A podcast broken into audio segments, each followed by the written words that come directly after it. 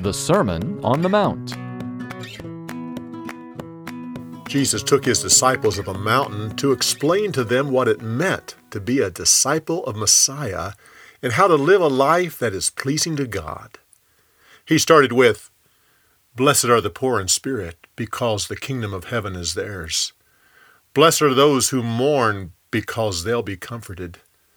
Blessed are the gentle, because they'll inherit the earth. Blessed are those who hunger and thirst for righteousness, because they'll be filled. Blessed are those who give mercy to others, because mercy will be given to them. Blessed are the pure in heart, because they'll see God. Blessed are the peacemakers, because they'll be known as the children of God. Blessed are those who are persecuted for righteousness' sake, because the kingdom of heaven belongs to them. Blessed are you when people insult you and persecute you because of me. Rejoice and be exceedingly glad, because great is your reward in heaven. That's how they treated the prophets who came before you.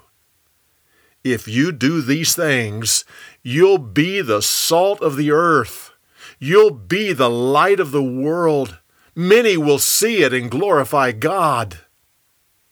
Don't think that I have come to do away with the law of God. Just the opposite. My disciples are to live by a higher standard. For example, the law says you're not to murder. You're to live by a higher standard. You're not to hate anyone. When you hate a person, it's as bad as killing them. The, the law says you're not to commit adultery. You're to live by a higher standard. You're not to have lust in your heart. Uncontrolled thinking is the basis of misery, unfaithfulness, and divorce. The law makes provision for equal justice an eye for an eye, a tooth for a tooth. You're to live at a higher standard. Love those who mistreat you and take advantage of you. If someone does something bad to you, do something good for them. The disciples became uneasy as they heard about this higher standard. It was a it was a different way of living. It didn't seem possible.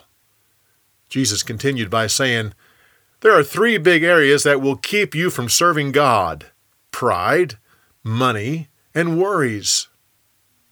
Watch out for pride in your spiritual life.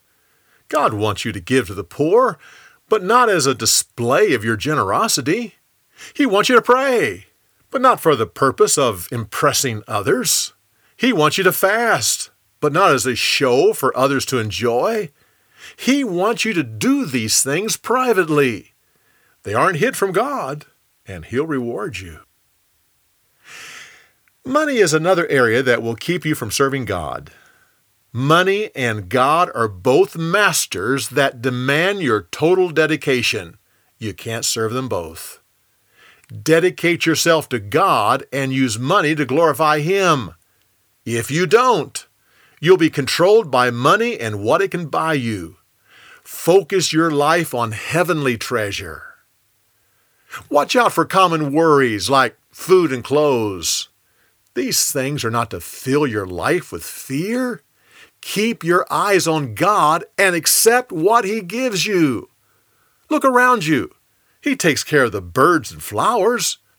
Don't you think He cares more for you? He knows what you need. Focus on Him and let Him worry about you. The entire crowd became restless at such radical teaching. But they once again grew quiet when Jesus continued he talked about their attitude towards others. He said, Don't set yourself up as judges of why other people do what they do. Remember, you'll be judged by the same standard you set for others. Judging others is as silly as a man with a piece of lumber sticking out of his eye, but he ignores it because he's focused on a speck of sawdust in someone else's eye. It's as silly as a blind man trying to help another blind man down the street. Both will fall into the ditch. Instead of judging others, give to them. No, no, not just a little. Give to them in a big way. it, it's like a shopkeeper who says, For a certain price, you can have one bucket full.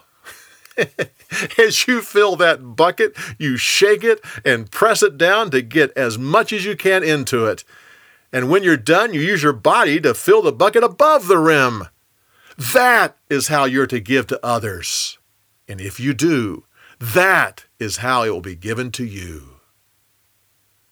The crowd was quiet as they thought about what they were hearing. Jesus held out his hand to them and said, If you're going to be my disciples, do what I say. There are two roads before you. One is wide and well traveled. It's the natural way, and most people use it. You're to go a different way. It's narrow and less traveled. It's your choice. It, it's like it's like two men who decided to build a house. The first built upon a solid foundational rock. The other man built his house on sand. When the houses were done, they looked very much alike. But then the storms came and beat upon both houses. The house built on the rock stood firm, while the other one fell. Build your life on the firm foundation of what I'm teaching you. If you do, you'll be strong when the storms of life blow against you.